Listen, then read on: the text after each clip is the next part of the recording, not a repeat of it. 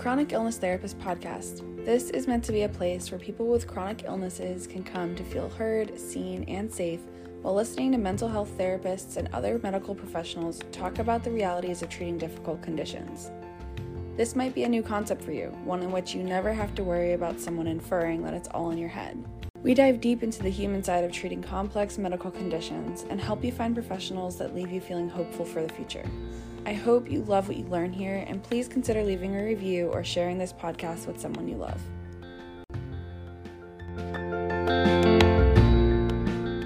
Samantha Heuwagen is a Latinx marriage and family therapist and best-selling author in the metro Atlanta area. When not working with clients, she sparks discussion about mental health with the goal to spread awareness across the US and beyond by challenging the popular discourse surrounding mental illness and making it more inclusive. Her books from the Starless series, Dawn Among the Stars, Fading Starlight, Stardust Emerging, and In the Wake of Stars, are available now wherever books are sold. Her fifth book, Moonlit, will be available September 2022. Discover what it means to be human in this feminist science fiction series, where her debut novel was nominated for a 2019 Georgia Author of the Year award in the first novel category. You can connect with her on Instagram or TikTok at the Sci Fi Therapist and at samanthaheuwagen.com. Hi, Samantha. Thanks so much for coming on. Thanks for having me. You made me sound really cool with that bio. Thank you. yeah, absolutely. So I, I was realizing I didn't actually mention that you are also a sex therapist, and that is what you're here to talk about today sex therapy, chronic pain, chronic illness, and some of the different intersections around that. 100%. I'm really excited. Good. So maybe we can start with a little bit about um, what people come to you with when they're dealing with pain. What is kind of the first thing that, that comes up for you when you think about that question? Yeah, I think about the clients that come in and they're like, something's wrong with my sex life. They don't ever say it like that, but you know, they read read between the lines. And the more digging you get, you realize that they're either living with pain, whether that be a physical pain or there's something up with their relationship, their relationship with sex in general, their relationship to their body. Like something's off. Uh, nobody usually comes in with direct, like medical or kind of like the awareness of what that looks like. So it's up to us as sex therapists to kind of peel back the layers and understand what that is and what that isn't.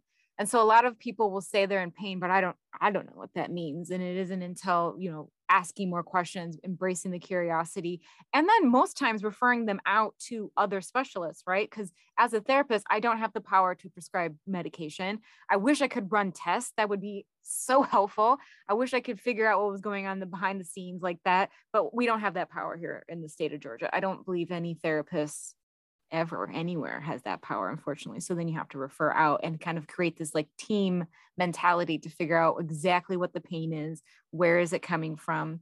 And then i like to add because we always think pain of physical uh, is a physical thing and it is but also i call it like the ghost pain right? So just because you have a medication and it's helped the pain or you try something different and it's helped the pain or you find out what the underlying thing was doesn't mean that that pain has just magically disappeared mentally we hold that you know that that information. And so sometimes the brain takes it and goes well i'm feeling good right now but it might come back. So that's kind of what i do. That's how i visualize the whole thing. Yeah that's a perfect um, answer to kind of what our role is then in the therapy room and it's managing yes. the fear around pain. Yes. What do you do for people who are currently in pain still. So they either have been working with specialists or they haven't yet worked with one and they're not they're still dealing with this pain on a daily basis, but they're in a relationship. Sex is really important to them and they mm-hmm. can't engage in the way that they want to. What are some of the things that you start to navigate with those clients? One of my favorite things that came from my t- my time teaching at Kennesaw State University was defining what actual sex is. So when you say it, when I say it, you and I are thinking about two different things. I want to say nine times out of 10, most people are thinking of just penetration. Oh, sex is just some type of penetration.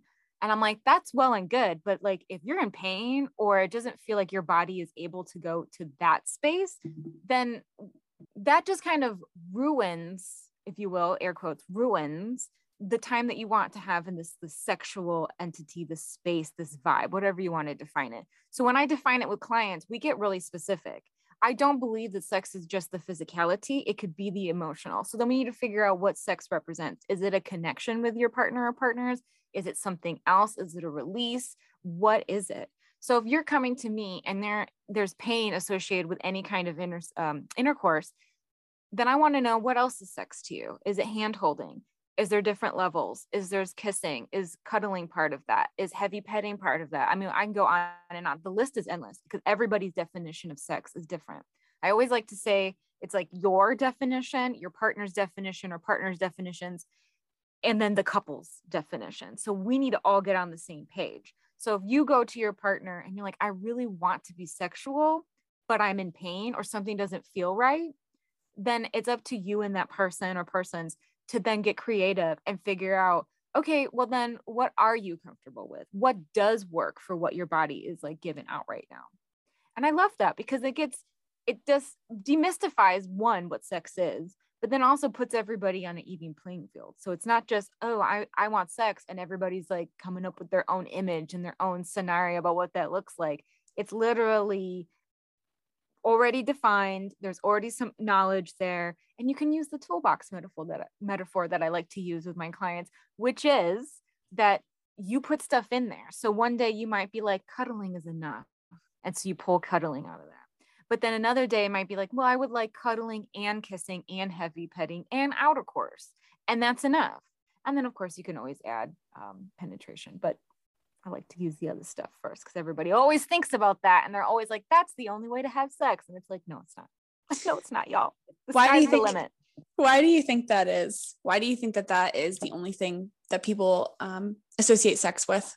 Oh my gosh, girl, you live in the same world that I do. Like, it's just, that's it. That's the message. That's the message that we get in media. That's the message that we get in books.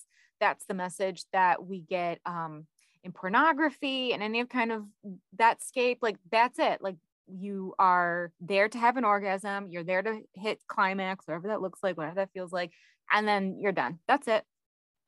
That's so sad because it's more than one thing but we don't we don't live in that world and i wish gosh with my whole heart i wish that comprehensive sex ed was widely used and spread because age appropriately we would learn that it's not just about that. It can be so many different things to different people, but we have to have the tools to communicate that and the understanding of what our bodies are doing and not doing to get to that place. I just went off on my little little pedestal. I'm so passionate about it. I wish we had that, but we don't. Yes, I couldn't agree more. Our sex ed is um, atrocious at best. So, oh, yeah i don't know i don't know what the answer is there uh, especially given the current state of of our climate right now and the um, anti-abortion laws that are coming out. I mean this is where we're at right now. And so uh, if that's where we're at i can't even imagine then talking about i can't even imagine our country being more on board with talking about comprehensive sex education. So which is so ironic and, and terrible. Um, yeah there's so much fear associated with it. And honestly there's nothing interfere with that. With comprehensive sex ed, it's, it's age appropriate. And I can't stress that enough, right? So you're not going to be telling a five year old about pornography. Instead, you would be telling them about the different types of families and good touch and bad touch, and that they have the consent and, and all of that. Such important messages for a five year old to know, right? Yes, 100%. And you'd be giving them words about body parts.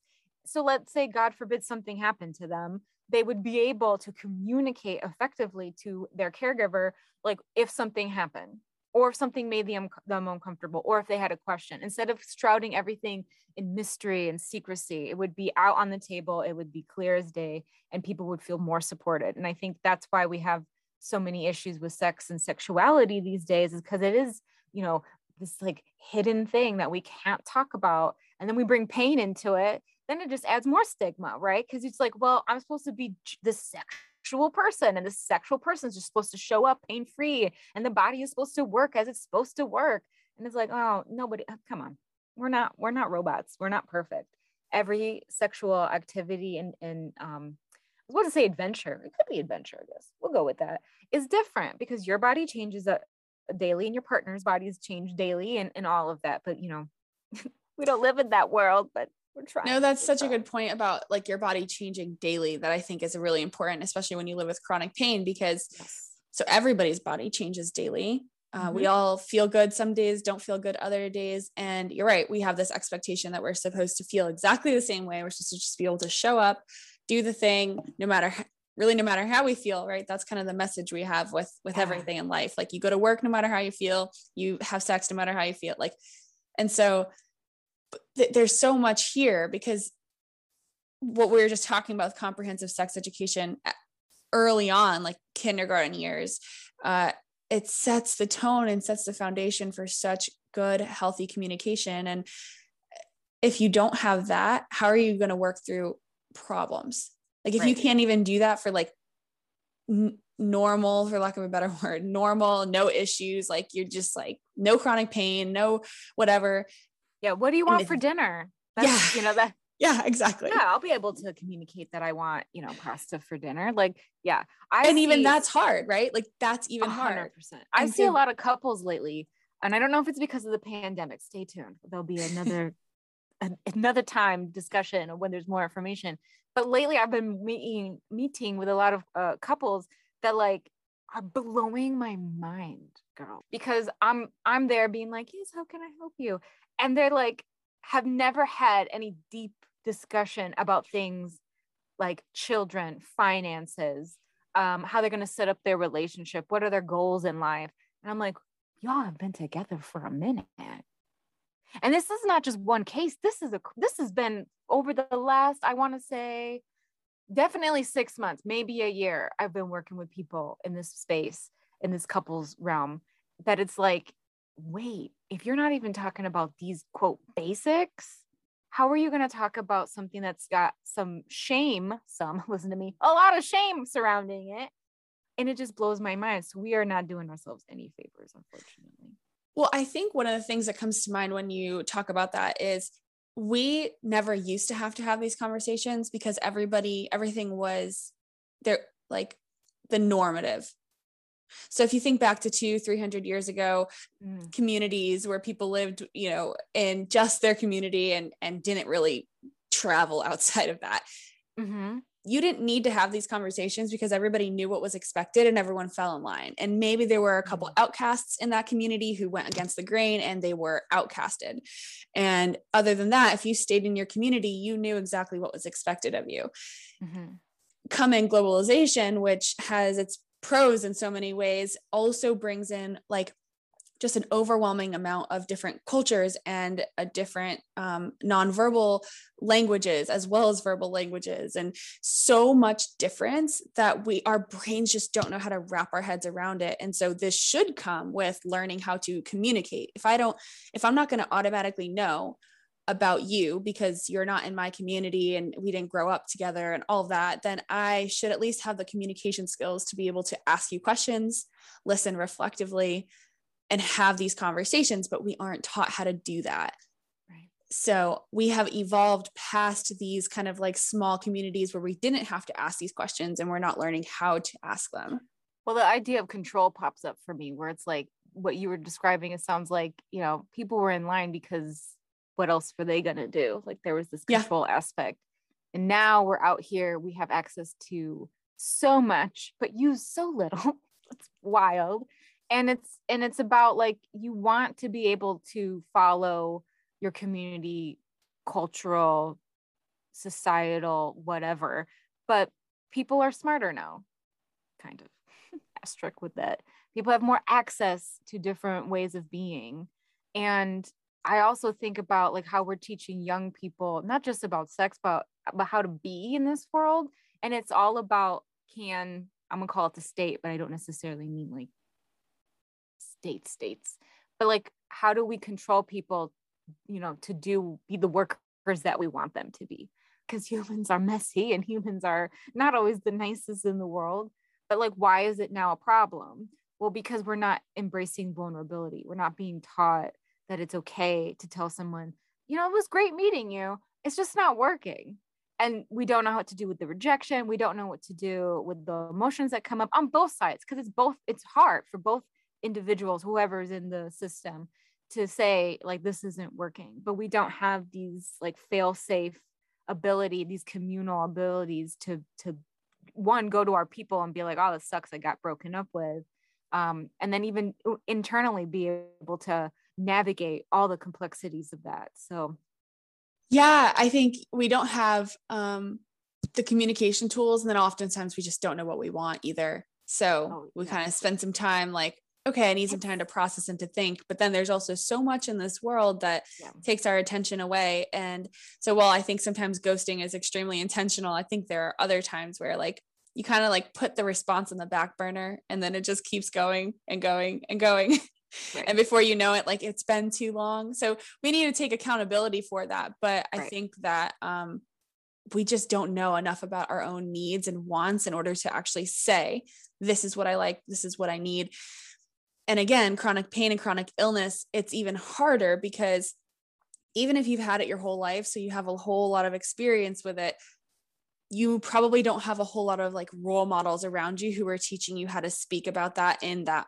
like that particular illness oh yeah i think about the way. cultural aspects of that like you just grin and bear it. Don't say anything. Don't don't talk about your problems or you know um i think about my community and it's just like what the facade like you need to like look and be a certain way um so everything's kind of again shrouded in this darkness even though you're like i don't know how to navigate any of this and it's like no no no we're not going to talk about that. Like no no no just keep keep a good smile on and keep going and you'll be okay. And it does make things harder right? Because life is already hard but then you add this chronic illness chronic pain and it's like oh now i'm supposed to be able to one navigate life in general but then i got this added situation that no one is allowing me to talk about because quote it makes them uncomfortable. Or you know we just don't talk like that. It's it's super wild. It's it's it's hard it's frustrating. And i'm gonna be pro therapy for a hot minute. And if y'all are listening i hope you have been pro therapy this whole time because like therapy is a space for you to navigate that safely without feeling whatever cultural um, elements might be holding you back or misinformation or fear or anything. Like therapy is that place to just be like look i'm dealing with this support me through it. Let's walk together on this journey and figure it out together because you know i need help. Yeah and culture culture has so many different components right? It could be your ethnicity but it could also be just the mere fact that you have a chronic illness and the particular disease that you're dealing with um, there's a cultural component in that way too. So how important do you think it is for the therapist to have some some real lived experience with the culture that the, the cultural aspects that a client is bringing into session well i'm super biased um, because of my uh, multicultural background, but then also because of the clients that I do work with, I'm very honored to be working with multicultural clients as well, predominantly in the Latinx community, but I've worked with people from all over the world, um, different religions.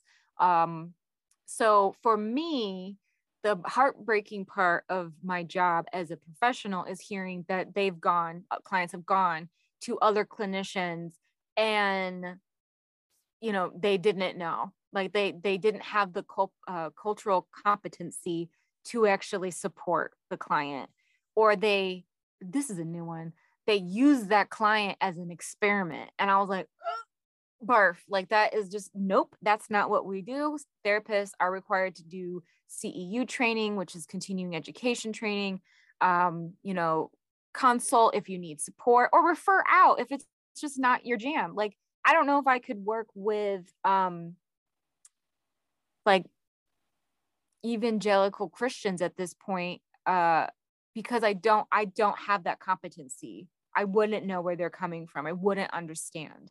So I would refer out because that's appropriate. I don't think clinicians should be taking on clients just because they can or they need to eat. That's a whole nother problem, y'all. Let me just say that. That's a whole nother thing. That's another talk for another time. I mean, that's what um, we're taught, right? Like we we're taught like you go into you yeah. take on whoever comes to you and, and yeah. you kind of are a martyr in that way and yeah so there are a lot of therapists right now who i think still feel really icky about like specialization but my experience has always been that the more specialized i am the more i can help that particular person i can take ceus and i can at least not do harm and not just like be asking them all the questions and you just mm-hmm. explain to me so i can understand that's not yeah. what therapy is about Yeah, it's different saying like i want to know you the person the client or the clients i believe that a clinician should be well versed and we kind of had this conversation before we started recording where someone recently came to me and was like hey um, i want to do anger management and i was like well person i have done that but it's not my specialty it's I specialize in sex therapy. I specialize in healthy relationships. I help. I specialize in um, exploration of kink and entity and all of that. So when they said that, I had to be very honest, and I'm glad that they went in a different direction because though I could have done it, it would have probably been painful for both of us um because it would have been i needed to go do some research and i mean that sounds like i'm lazy and i don't want to that's no no saying, no you guys no but, but is this is this what yeah. you were speaking to when you said like some therapists experiment with their clients? Yes. Okay. Yes. Yeah. I would have had to like piecemeal a treatment plan, you know, rely heavily on my consultation groups and like the, the other clinicians that I have um, in my life. I would have to go back to the research and like, you know, read books and like it would basically be like go to mini school for something that like somebody who organically does that who already has that knowledge base could go and work with them.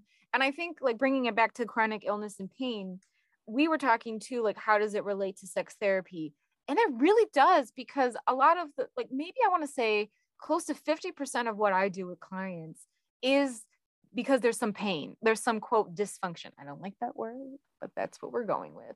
Quote dysfunction um, that we have to bring in other professionals like urologists, like dermatologists, like gynecologists um, to help you know sort out the physicality to it and then us as therapists you know go and you know support the mental aspect of whatever's going on.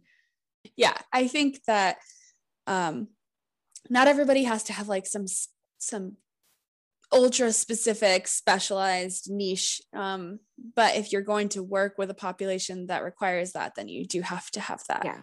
And you also asked the question of like, does the client, or excuse me, the um, I keep clinician and therapist, y'all, basically the same thing. Clinician is like you do clinical work, meaning you see the clients, um, which is what I do, and I think that's what you do as well. Yep. And so, um, you asked if there needed to be any like personalized experience.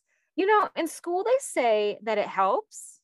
So you have that like empathy and like just ground level understanding but kind of i feel like it doesn't matter and hear me out hear me out i'm gonna walk this fine line because if you're doing your job as a clinician and therapist then like you don't have to have that exact experience to have empathy and compassion and to guide a client through healing.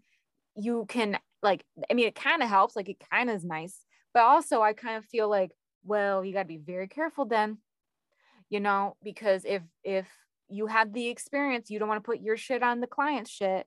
And so I know what you mean. Yeah. You don't want to put it's, your biases or your experience. your experience and think that they're going through that same exactly. exact in the same ways. There's pros and cons for yeah, sure. So I almost think it's a little harder, but like some people can navigate it flawlessly.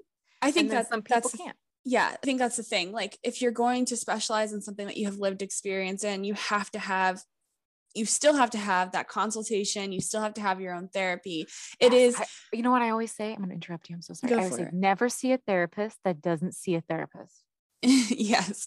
Yes. I mean, you have to be able to sit on the other end of the couch and know what that process feels like. And I think what's more important is not so much if a client, if a therapist has a lived experience, but how comfortable they are with the topic. I think it's the discomfort for me, I think the lived experience is what helps me then be more comfortable in the situation. But like we just said, lived experience can also make you more uncomfortable in certain ways. So yeah, it's it's about knowing yourself. Like you have to be hyper aware of your own internal thoughts and motivations and automatic behaviors and things of that nature. Yeah. But it's about your comfort. If because I think a lot of therapists are really scared of touching chronic illness because it's body based and it's like well mm. that's outside my scope of practice and um it's it's, it's not so though. interesting you say that because as a sex therapist i was actually just having this conversation with my sex therapy consult group um and I have always thought that sex therapists should be like doctors, like medical doctors. and you know what? If if they ever change the law or they're like therapists either take these courses and and sit for this exam, I'll be the first in line to try to get my MD that way, you know, because we are already kind of specialized to use the quote medical model. Right. I need to know things about the body. I need to know about reproduction. I need to know about that stuff in order to help my client. Um, and and some other clinicians in other areas probably do something similar, but I've always thought that sex therapy was one of those areas that needed to work hand in hand with the um, medical community. And so yeah. why not give them specialized training? Like, hello. Um, and so my my consult group actually brought it up and said the same thing. And I was like, oh my God, I'm not alone. Um, so there are some clinicians that do fear that because they don't feel like that is their lane or their um like she's like you said the scope of practice but i think for sex therapy and pain management in any way you kind of have to use the medical model not in the disconnect from client kind of way when we think when we say that that's what some people think but in the way that like i have this particular set of skills and knowledge to help the people out. Yeah. I have to know that in order to help you. It's why having an interdisciplinary team is so important although also i mean it can be highly inaccessible to have yeah. multiple specialists. Um, it can get quite expensive for sure. 100% yeah it's hard it's hard dealing with so many different intersections but i think that's why it's important to have these conversations and um, to have people willing to just learn like we just have to be willing to mm-hmm. learn i think that's something I think in a world of specialists, I think that that is also an issue. Is like we all feel like we have to know like everything about this particular niche or this particular thing. And well, I mean, that's what school does for you, right? It kind of already sets. I don't know where you went. I went to uh, Mercer University School of Medicine, and I feel like they definitely push for specialty, but it was like spe- specialty light. You know, they were like, know, you should probably have one. But for the most part, it was like and I'm glad because I think everybody, every new clinician should have the foundation. But in school, you get kind of like taught that like, you should know it all. But now that I've been in private practice and out in these streets for almost a decade, that sounds like so long. Um, I feel like no, I don't know if I could do it all at this point. Like I just want to do what I know how to do because I've I've spent so much time doing it. Does that make sense? Oh, absolutely. Yeah. Okay, and I think the biggest thing, it's like we're not taught even as therapists, I mean, we are taught how to ask open-ended questions and things of that mm-hmm. nature, but the medical uh, medical professionals are highly we're all high, even everyone everyone in this country like we just feel like we have to know this thing and it stops us from asking questions when really if mm. you want to become an expert all you should be doing is asking questions you know what's so funny i went to a conference once what was it i think it was amft american association of marriage and family therapists conference here in atlanta and I remember uh, going to like, um, what do I want to call it? A, wasn't a panel, it was like somebody's presentation. And the gentleman was like, who was also a therapist, he was like, all we do is ask questions. And I was like, what? No, I don't ask questions the whole time. That's silly. That's, that's, what is he talking about? And I, it stuck with me until the following week. I started doing therapy back up. I went to work, obviously.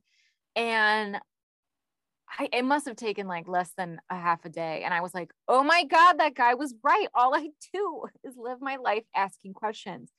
And from that realization, flash forward to today, I just, even when somebody asks me if I want fries, do you want fries with that? I'm like, well, I'm not sure. What are the fries? You know, what kind of fries? You know, like I just find myself, it's a poor example, but I find myself just like regurgitating more questions. Like, one, it's part of our training.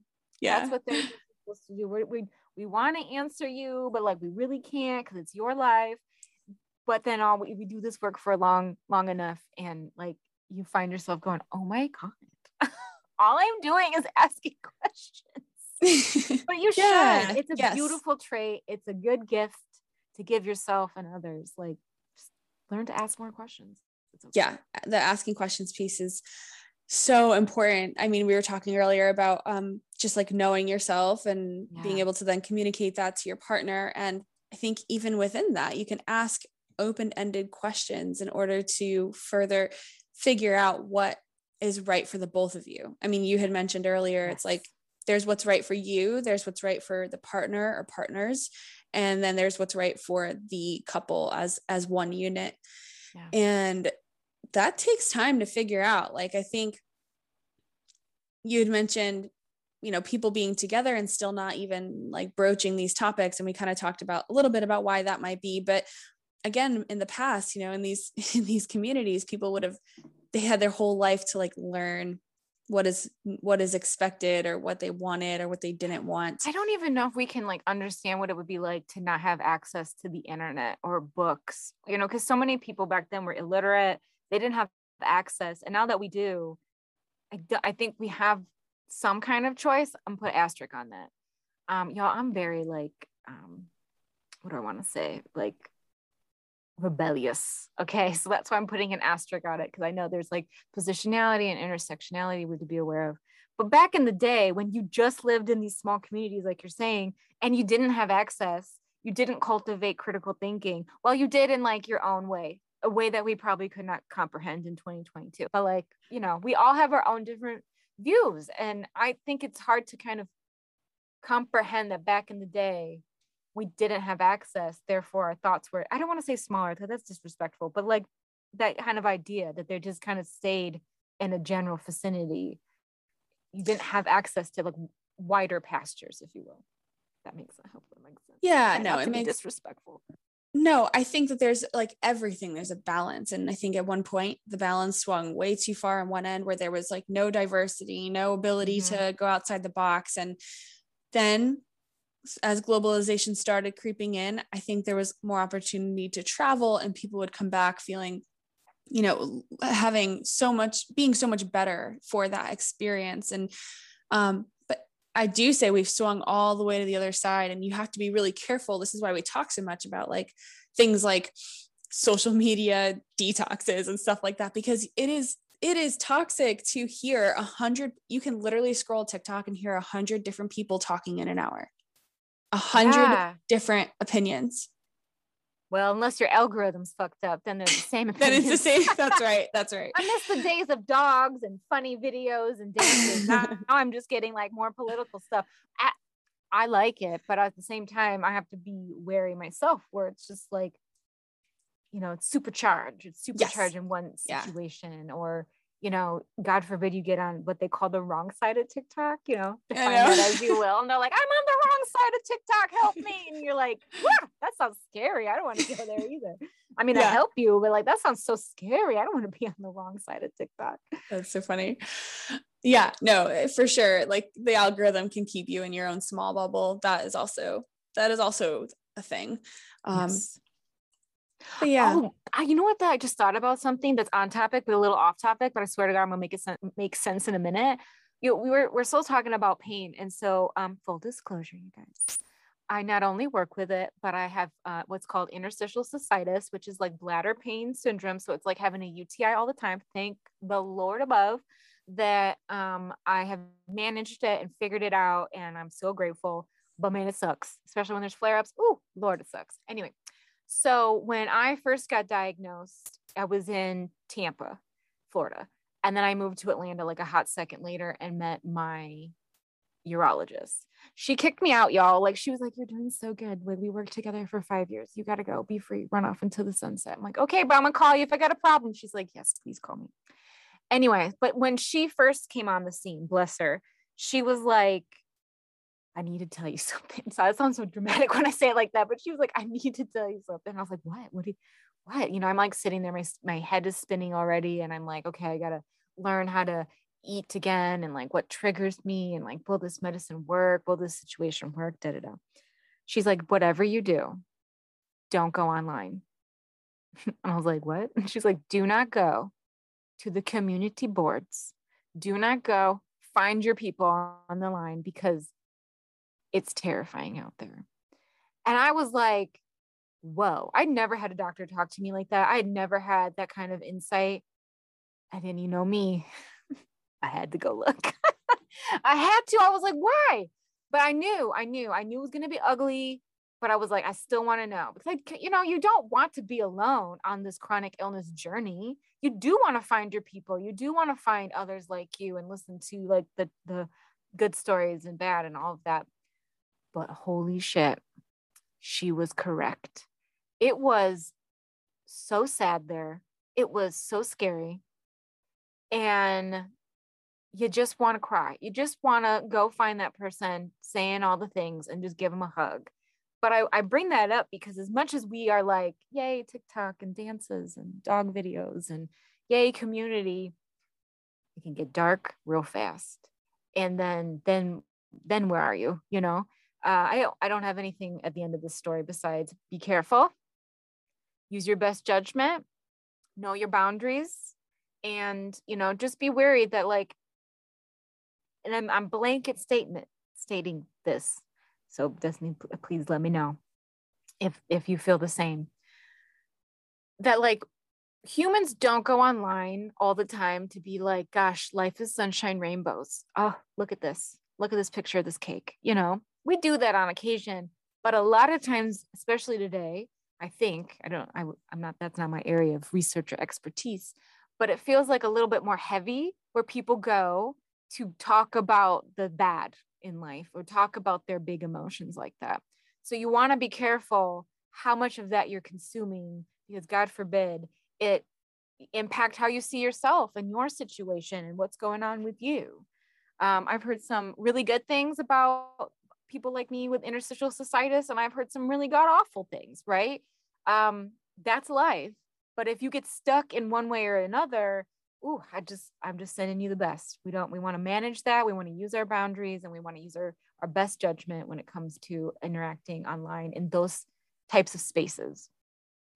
I think the um, idea of using your boundaries is a perfect piece of advice because it can get really scary really fast. And I think there are also a ton of really healthy, positive accounts, but um, I think people also even get sucked into like the I cured my illness with this supplement or diet thing. Yeah. And so even the positive ones can also make you feel really shitty inside if that doesn't work for you too. And, and not that I have like a major following online. I'm not saying that in one way or another, but like that's why I don't personally talk about my journey. I say that I have it. Well, I haven't really openly talked about it in a hot minute and I'm going to have to reflect on why. But there, I know there's definitely a blog post on my website, samanthaheuwagen.com, in the show notes. And I know that I have talked about it and like, you know, stories and like very short, uh, what do I say? Like things that don't last forever. But I know there's definitely a blog post or two about chronic, my chronic illness. But other than that, I will not say what I'll tell you the doctor that I went to um, her name is Dr. Janelle Foot. She's amazing. She's in Midtown, Midtown Atlanta. Love her. Love her team. Amazing.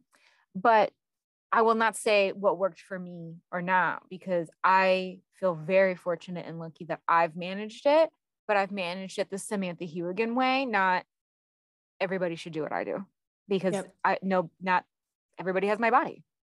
Would be stupid. And I kind of want to swing that concept back into sex and sex therapy and yes. like at the beginning we, we talked about defining sex. And i will say I, I do know that there are going to be some people who hear that and think i don't want to hear that. I just want to know how to have penetration without pain. Oh yeah. We just i just well i don't want to do the homework. I want to skip a few steps. Like come on girl where's your magic wand? I'm like oh lord. Yeah. I think it's yeah. just because it's so ingrained in us that like that is and if i if i might get a little bit uh, I don't even know the word here, but especially in heterosexual relationships, like I just need to please my man. Mm. Right. Mm-hmm. And so like that's a I don't know, is that something that comes up for you uh in your work with clients? Oh yeah, all the time. I was just thinking about a case when you were saying that where it's just like they want to fast forward the work to get to the reward. And I'm like, that got nothing for you. And I, I like I, I, like how you I like how you're you're calling it like work and reward. Well, I like yeah. it and I don't like it because I think I think the work like the work actually makes maybe especially with chronic pain and chronic illness yeah. it's like uh, it makes me a little bit like weary of like delving into that but mm-hmm. like everything in life like there is a process that happens yes. before you get to this end result and yes. truly the if literally with every single thing the what my goal for my clients almost always is is how do we help you enjoy the process the outcome mm-hmm. is just like um a little gold star that like happens you know, and so ejaculation is just the little gold star that happens at the end. Like, how can we enjoy and it doesn't even have process? to happen, right? Like, right. yeah. So yeah, yeah. Thank right. you for clarifying that. Core, that's important. Core language on my part. A uh, thousand apologies, but that's the. So to answer your question, that's the vibe. However you want to say it, is that's the vibe where it's like I want to pass through and just get to where I think I need to go. And I'm like you, where I'm like, but like, what if that's not even where you need to go? Or, or like you get there and you're like, oh, there's still more to do, or you know, whatever that looks like. Let us work together to find things that we can do depending on where you're at, whether that be emotionally, mentally, or physically. Like, let's create this toolbox together so you can go out and like see what works and what doesn't work. Because, like, another thing I should have said at the beginning that I failed to mention, I felt so safe here, was that so many people think a sex therapist is a sex worker. We love a sex worker, bless them.